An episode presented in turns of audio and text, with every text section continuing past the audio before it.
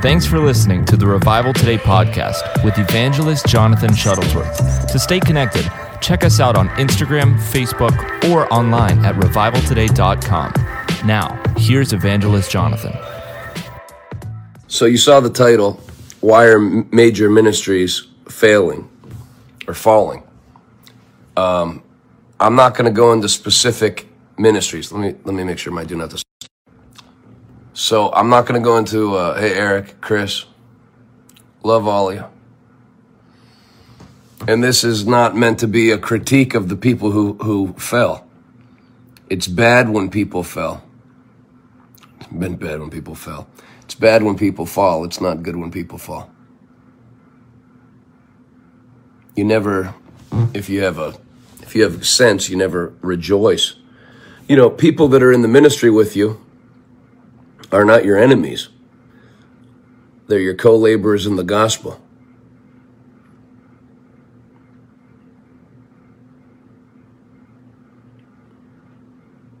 Love you too. Thanks for all the nice words, everybody. All right, I'll get started. So, uh, I don't have notes or anything. Hey, Cincinnati. And this will be kind of like a back and forth between us because I'm doing this live from my kitchen table. But um, I just wanted to address basically the one thing that you can trace problems back to if a ministry falls. And um, I know I have a lot of ministers that are watching and will watch this, but the same goes for business or whatever else you do. Lester Sumrall taught that there's only three reasons or three ways that people fail. The old time preachers would say, don't touch God's gold, don't touch God's glory, and don't touch God's girls. So, what that meant is people fail by adultery, the girls, people fail by gold, financial impropriety, or uh, touching God's glory, which is there's guys I could name that that you would know that when you start exalting yourself, you're going down a bad road. You're going down a, a Luciferian road. You know how great you are. I'm God's man, that kind of thing. So, if you guard against those things, you don't fail. But the one thing that I would say that you could probably break it down even more simply to, that opens a door to all those things, is alcohol.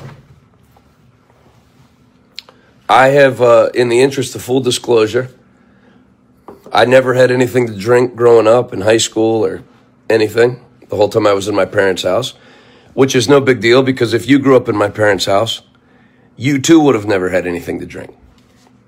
There's no chance you anybody would have grown up in my home and had alcohol. I mean, it, it wasn't possible.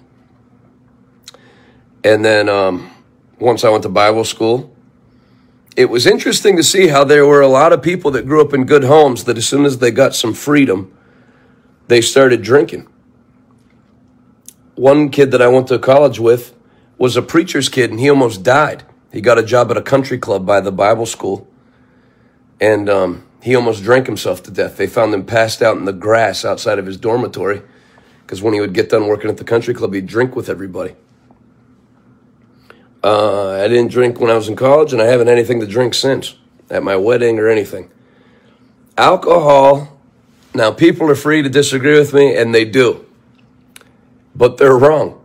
And this, this glut of ministries that have fallen are proof again. This is why I don't drink. Can you make a case from the Bible that you can drink without going to hell? I'm sure you can. But all the decisions you make in life shouldn't be made. In fact, I would say none of the decisions that you make in life should be made solely on will I go to hell for doing this or not? You, you, what did Paul say? All things are lawful, but not all things are expedient. That means there's things I can do that aren't going to help me in life. I got a big thing of Haagen Dazs ice cream in the freezer. Yeah, I wouldn't go to hell if I went and ate that whole thing right now, but I might as well quit quit working out because I just undid the whole thing if I if I go and do that. So you don't you don't ask questions and make decisions based on um, what you can do and still go to heaven. You ask yourself the question, what's best? Is this best for me to do? And if it's not, don't do it. And I'm going to tell you, you pretty much have from the 1950s through the 2020s now. You have a 70 year track record that if you're in the ministry or if you're a Christian and you mix alcohol into the equation, things don't go better, things go worse. I think even if somebody that was watching was pro drinking or pro alcohol, I think they would at least have to concede that. Alcohol makes things go worse. There's a looseness if you've ever been around people who drink. They don't get more buttoned up when they start drinking. They get less buttoned up. They get relaxed and loose. They get loose with their speech. They get loose with how they are with people of the opposite sex nearby. You know, if a guy has a problem being inappropriate with the opposite sex, he might be able to keep it control of it when he's sober, but he, starts drinking and all of a sudden he, that's when he starts getting handsy or saying inappropriate things to the waitress or whatever. And then nowadays, same with same sex. If a guy's got a problem with the same sex, but he's got it on on a leash and he can control it and keep keep it under subjection. If he starts drinking, that side comes out. I've never understood how a Christian could ever be around somebody who drinks alcohol and have a desire to drink alcohol. I told you when I grew up, I never had anything to drink because I was in my parents' my, you know, my dad's a preacher and I wasn't allowed to drink. But now I'm 41, I can do whatever I want. And being around people who drink, you know, you're obnoxious and you don't know you're being obnoxious. You're making a woman feel uncomfortable with what you're saying to her, but you don't know that you are. You know, you got some like guy in his late 50s, early 60s, even my age, 41, you know, you get some drinks and you think you're hot now and you start flirting with somebody that's 20 years younger than you and she she's like very uncomfortable, but you think you're like um, the most interesting man who ever lived from the beer commercials. I would hate to not I would hate to be a fool and not know it. I would hate to be acting like an idiot and annoying four tables of people around me and I think I'm like uh, the life of the party, and everybody loves being around me. So, whatever case you want to make from the Bible about drinking, which the Bible has a lot to say about drinking, I think like one of them is po- sorry, I think like one of them is positive, one of them's like neutral, and a glut of them are negative. Wine is a mocker all those who are led astray by strong drink are unwise. You know, a lot of the ministries that fell, I've preached with their ministers. As soon as the meeting's over, they break out the alcohol and they start giving you, you know, let me tell you, if you're not drinking, they give you a hard time because now they're not free. You know, if you're a preacher and you drink and everybody else in the room's drinking, then you can just enjoy yourself. But if there's one guy that won't drink, now they're uncomfortable. Come on, have something to drink. What are you? You know, one guy told me, boy, your life's going to change when you discover the grace message. You know, oh, you're that legalistic, that kind of thing. Let me tell you, what people call legalism, I would rather err on that side than err on the loose side. There are places I won't go. There are things I won't do. Um, there are places I won't sit. I'm not. I'm not doing it. Let's talk about this for a little bit. I hope you have a little bit of time. I won't. I won't waste your time, but this is worth talking about. In the old days, like uh, even though I would be considered legalistic, from from some people's perspective. There's things I'll do that my dad's generation would not do. And and the generation before my dad would not do. Want me to give you an example? Let's say the nicest hotel in a city where I'm preaching is a casino hotel. I'll stay there. My dad's generation and the generation before him, they wouldn't stay there. Because even though you're not gambling or anything, they wouldn't want to be seen in the casino because the Bible says avoid the appearance of evil. So if somebody sees you walking through, which could happen in my case, you know, let's say Let's say you've been telling your, um, think of this. Let's say you've been telling your cousin about my ministry. You need to go see Jonathan preach. I'm telling you, he's a mighty man of God. He changed my life. And then your cousin that doesn't go to church is at the casino gambling, and I walk through. He's not going to say, well, he's probably just staying at the hotel. No, he's going to say, hey, you know that preacher that you like? I saw him the other day at the casino. And he could say that, and then he can use that as his reason why he doesn't go to church. He could make accusations that I gamble. And to avoid all that, that, that old generation of ministers would not even be seen at a place like that, even if they weren't doing anything wrong. There were old ministers, they used to teach at Rhema, Kenneth Hagin School, that um, don't order a root beer in like the frosted glass because it would look like you're drinking. They were very big on avoiding the appearance of evil. You used to not be able to hold credentials with a um, with a Pentecostal denomination if you golfed on the golf course because gambling went on at the golf course, cigar smoking went on. So I know people think I'm legalistic, but I'm actually like I've moved I've moved way more to the liberal end than than like what my grandfather was under because I will stay in a casino hotel.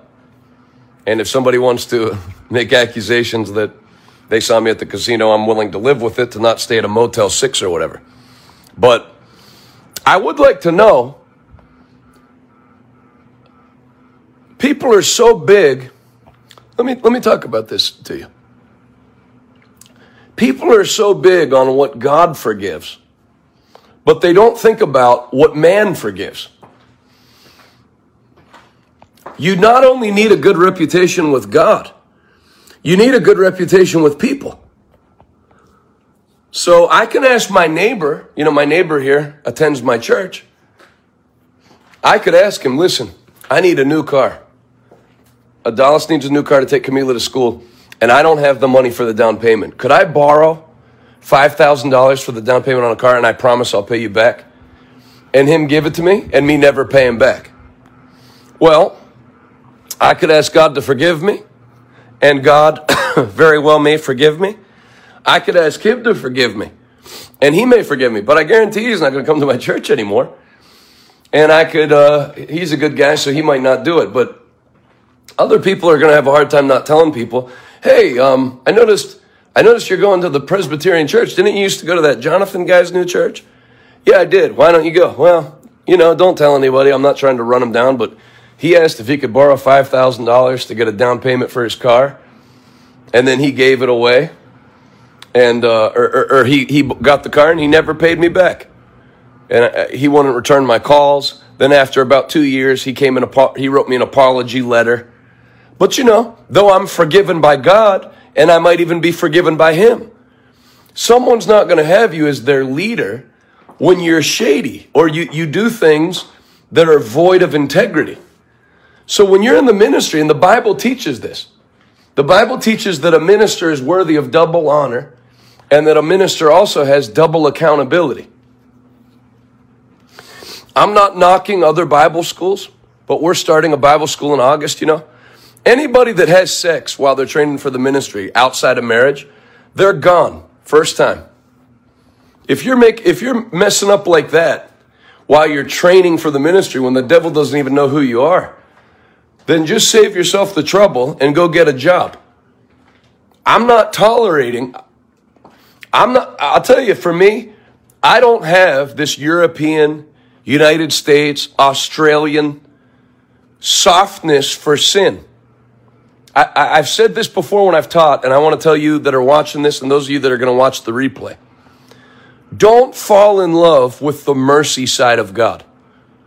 Fall in love with the instruction and principle side of God. Yes, if I mess up, God will forgive me. But maybe I should teach on this again because a lot of my old teaching that I'm I used to do is starting to come back to me. Mistakes are costly. This isn't really like a note taking type of thing, but you can write it in the comments if you do happen to have something to write down. I do want you to write that down. It's the opposite of what you're going to hear other people teach. Mistakes are costly. One minister divorced his wife. I think he thought it wouldn't really be that big a deal. He did, he's, he was a TV preacher. He didn't really feature her on the television program at all. So he thought he could divorce her and, you know, it wouldn't be a big deal. They hadn't lived together in years anyway. He lost 70% of his ministry partners when he divorced his wife. So those people should be more forgiving. Well, they're not. So if you, they expect you as a spiritual leader to role model a certain kind of life for them, to actually do, you know, and there, there is an element of that. As a leader, you have a responsibility as a, as a pastor or a minister to show people that what the Bible says you can have in life, you can have a sound marriage, children who serve the Lord. That is part of the package. And you always notice when people fall, they always will just start taking shots at the church. The church is the only organization that kills its own wounded. When I, when I needed picked up, my own denomination kicked me out. Well, you shouldn't have had an affair. There are consequences when, when you fail as a leader. You failed. You know, you can't even repent unless you acknowledge your failure. So, and that's to me, that's the sign that somebody is very deluded by sin. Is even after they sin, there's no remorse.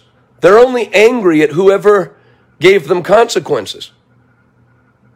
Can you imagine if they found like if it if it came out that I had another family in Indiana and when I had meetings in the Midwest, I'd go live with that wife and child. Let me tell you something. When that came out, let's say I was scheduled to preach at Rodney Howard Browne's ministers conference. He's probably going to call me and say, "Listen, I'm not. Not I, I need. I need you to sit this one out. It's not really the best time." Now, I would expect that, but if I was like how people are, I'd be like, "Can you believe that even he turned his back? He didn't turn his back on you." There's a credibility that you have to have as a minister. And you can whine all you want about the church killing its wounded and all that. If you sin, your ministry is going to go down.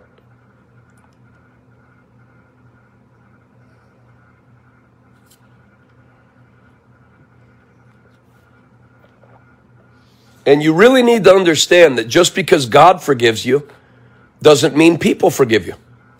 The Bible talks about in Proverbs that adultery is a sin that leaves a stain that is not erased. Now, God will erase it, but people remember.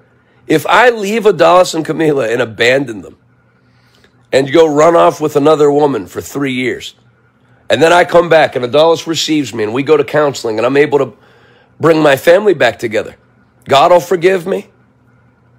Adalis and Camila may forgive me, although, although there would be a lot of hurt.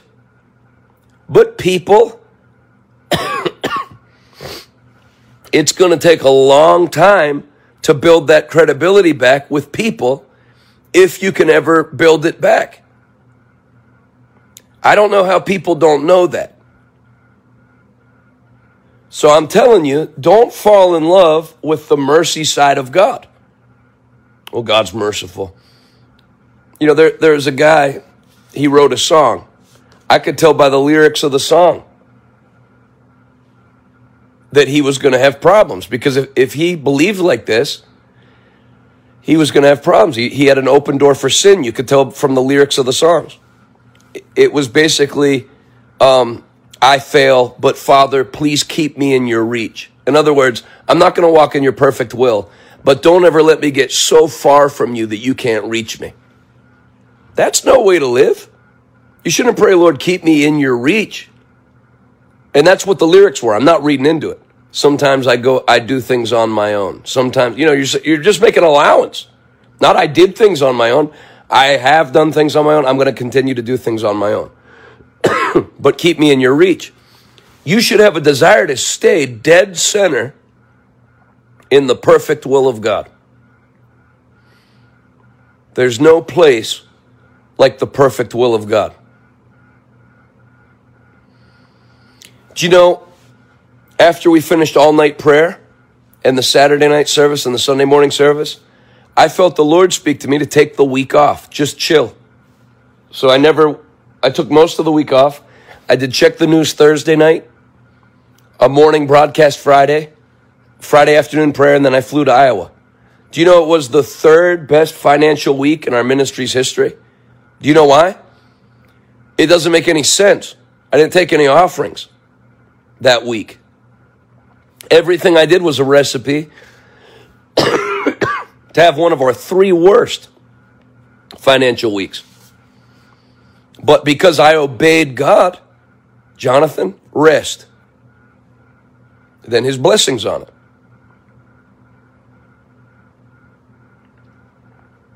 Stay in the perfect will of God. Love you in Cape Town, Kyle. Love South Africa, love Cape Town. You're going to find very few people that fall into sin that do it stone cold sober. Alcohol makes people loose. Alcohol lets, makes people put their guard down. And there's a lot of large ministries that have now been reduced to rubble in the last six months that all have alcohol in common. And if before they fell, if they heard this video, they would uh, listen to him. Guy needs to chill out. I'm not chilling out. I've got my guard up. I blaze a trail basically from my church office back to my house. I'm not milling around where I can, where you can get in trouble. I was telling a preacher before I went on with you guys. It took me 21 years working hard to get to where I'm at right now. Not that I'm at the pinnacle of, of life and ministry, but I, I am at a, you know, I, I've, I've gone past where I was and I'm at an enjoyable place. The church is growing, everything's growing. I'm enjoying this. To think about throwing it away for what?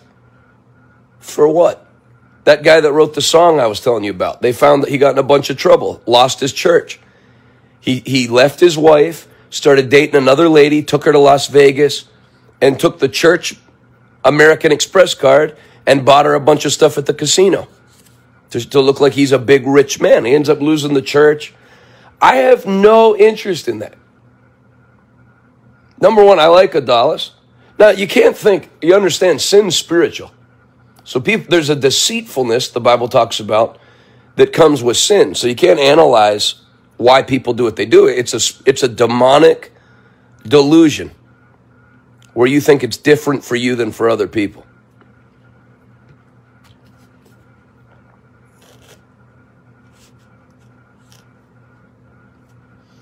I'll say this too, because I'm 41 now. I think you need to be careful when you're my age through about 60 people go through a, uh, there's a genuine midlife crisis people go through. It's like you realize like so this is the only woman i'm ever going to be with? So this is the only man i'm ever going to be with if you're a woman? Uh, i want to i want more.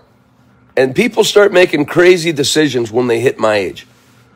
Because now you have a little bit of money to get in trouble with and you, you it starts feeling like the end's closing in on you and you want to get everything out of this earth before you go. You know, I don't want to analyze what that other preacher did. That's probably what happened with him. I don't want this to be the only woman I ever sleep with. You know, I'm I'm successful. I'm handsome. I'm gonna get me some other lady and take her to Las Vegas. Take my church credit card and just go have fun. Be careful. Be careful where your thought life goes. See, the world, in the world, you have to get everything right now because 60s retirement, 70s death. But it doesn't work that way with God. With God, if you stay straight, your life explodes at 60 and explodes even bigger at 70 and explodes even bigger at 80.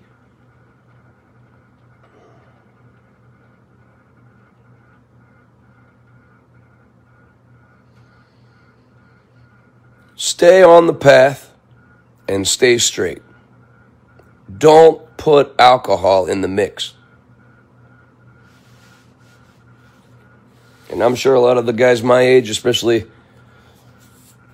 down in Australia, and a lot of my friends in Europe, will mock the advice that I'm giving you right now. But check up on both of us in 15 years. I'm not saying that in pride. You take one minister that abstains from alcohol and you take another one that puts it in the mix. I'll tell you which one I'd gamble on doing better in life.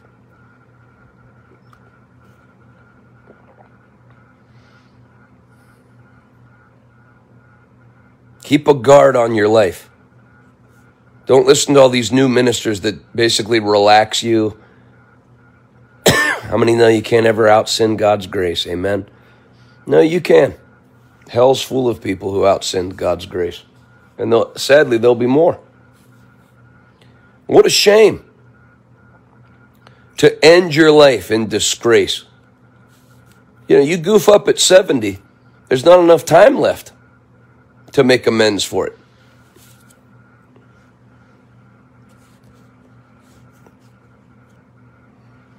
When you look up people's bios on um, Wikipedia. Lots of the bios have this section like um, arrest,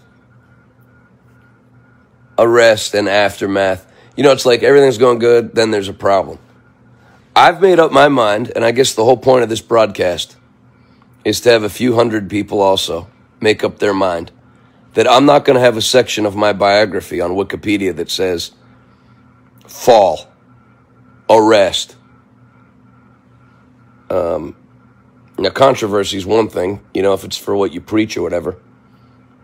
But there's not going to be anything controversial about. You know, you're an affair. I promise you, you're never going to catch me out to eat with another woman, ever, for any reason. It'll never happen. Because that looks shady. So if you just avoid shadiness, you'll avoid sin. Avoid the appearance of evil. That's a way of saying avoid looking shady.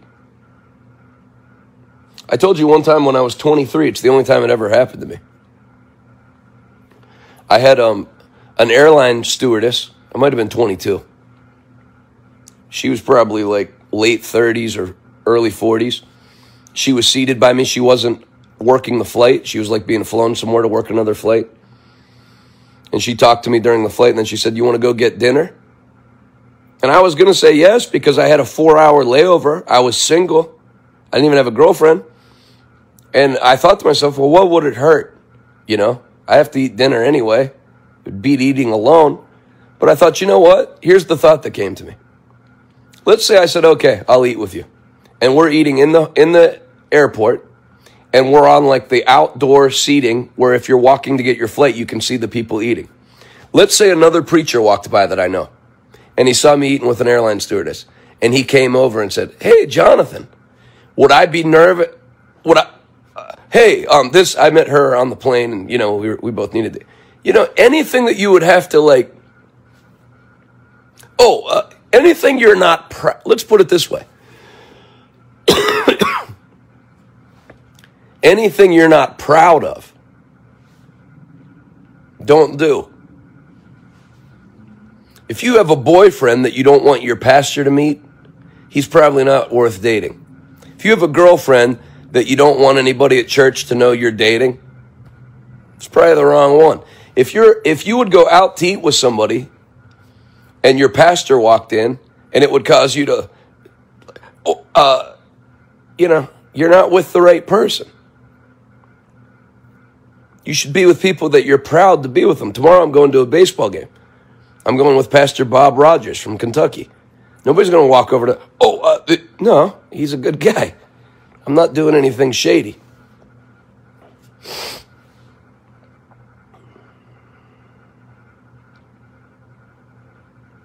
Guard your life. It's worth guarding.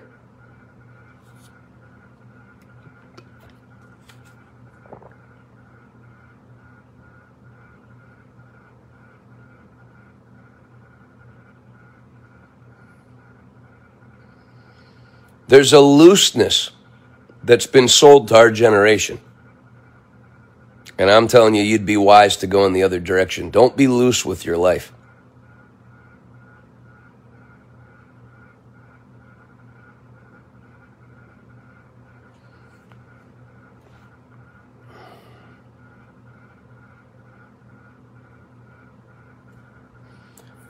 Well, you guys get awful concerned about a cough.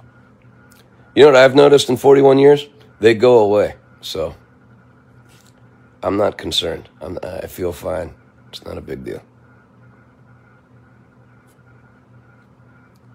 I appreciate the concern, but it's a cough. It's not freaking leukemia. So no big deal. Well, I'm looking forward to seeing you in Salem, Oregon. I'll be on Check the News tonight.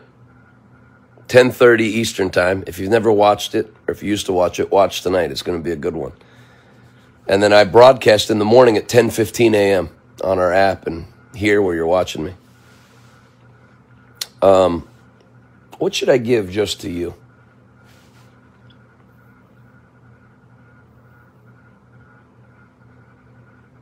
How about this? I don't know how many books they are. It looks like there's at least 40. But anybody that sows $1,000, I'm going to send you every one of Dag Heward Mills' books and every book I wrote. How's that? Just a little challenge. Don't miss Resurrection Sunday. So on the claim your offer, let them know you are watching me live on Facebook. Um, what was I going to say? Please come for Resurrection Sunday. I'm believing for a thousand people. Help me get there. 10 hours away, 20 hours away. Come see me one weekend. We're going to have a blast. I will make it worth your while. I, I guarantee it. Let me pray for you before you go. Father, thank you that your word says, give no place to the devil, which means you've given us power to give no place to the devil. May the devil never find a place anywhere in our lives. Help us keep our guard up in Jesus' name. Thank you for power to live holy. Thank you for power to live in victory over sin. In Jesus' name. Amen. Thank you, Quest, Pastor Quest. You're very close. It's hashtag donate, not hashtag give, but I really appreciate it. Love you, Matthew, in Australia.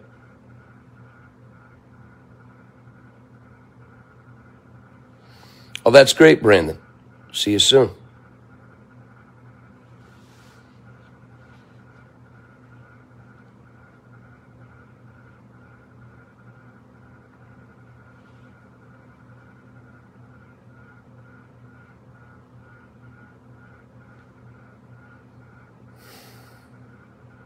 Thanks, Andy.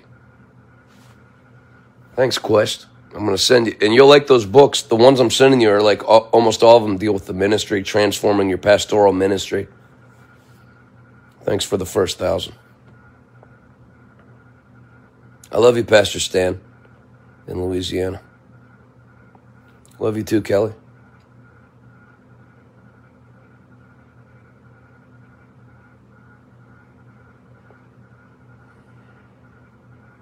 I love you, Aunt Lou. Tell uh, your husband, my uncle, I said hi.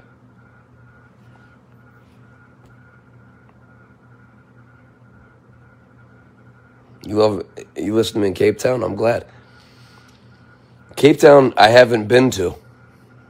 I've been a ton of places in South Africa, but not there, and that's usually the first stop. But whatever. Love you in Fort Worth. Love you, Ronnie. God bless you, Stan. Pastor Stan. Make sure you mark it so I send you the books.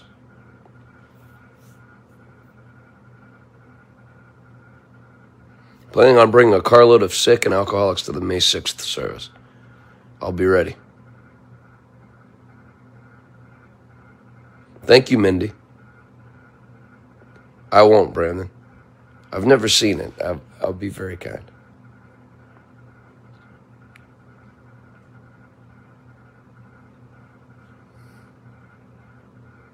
Which is a big deal, Matthew, in Australia, because I've heard everybody, uh, Christians all drink down there. But I promise you, you won't regret it.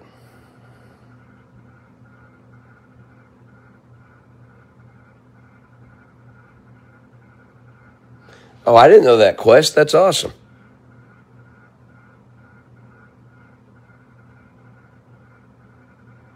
Awesome, Rebecca.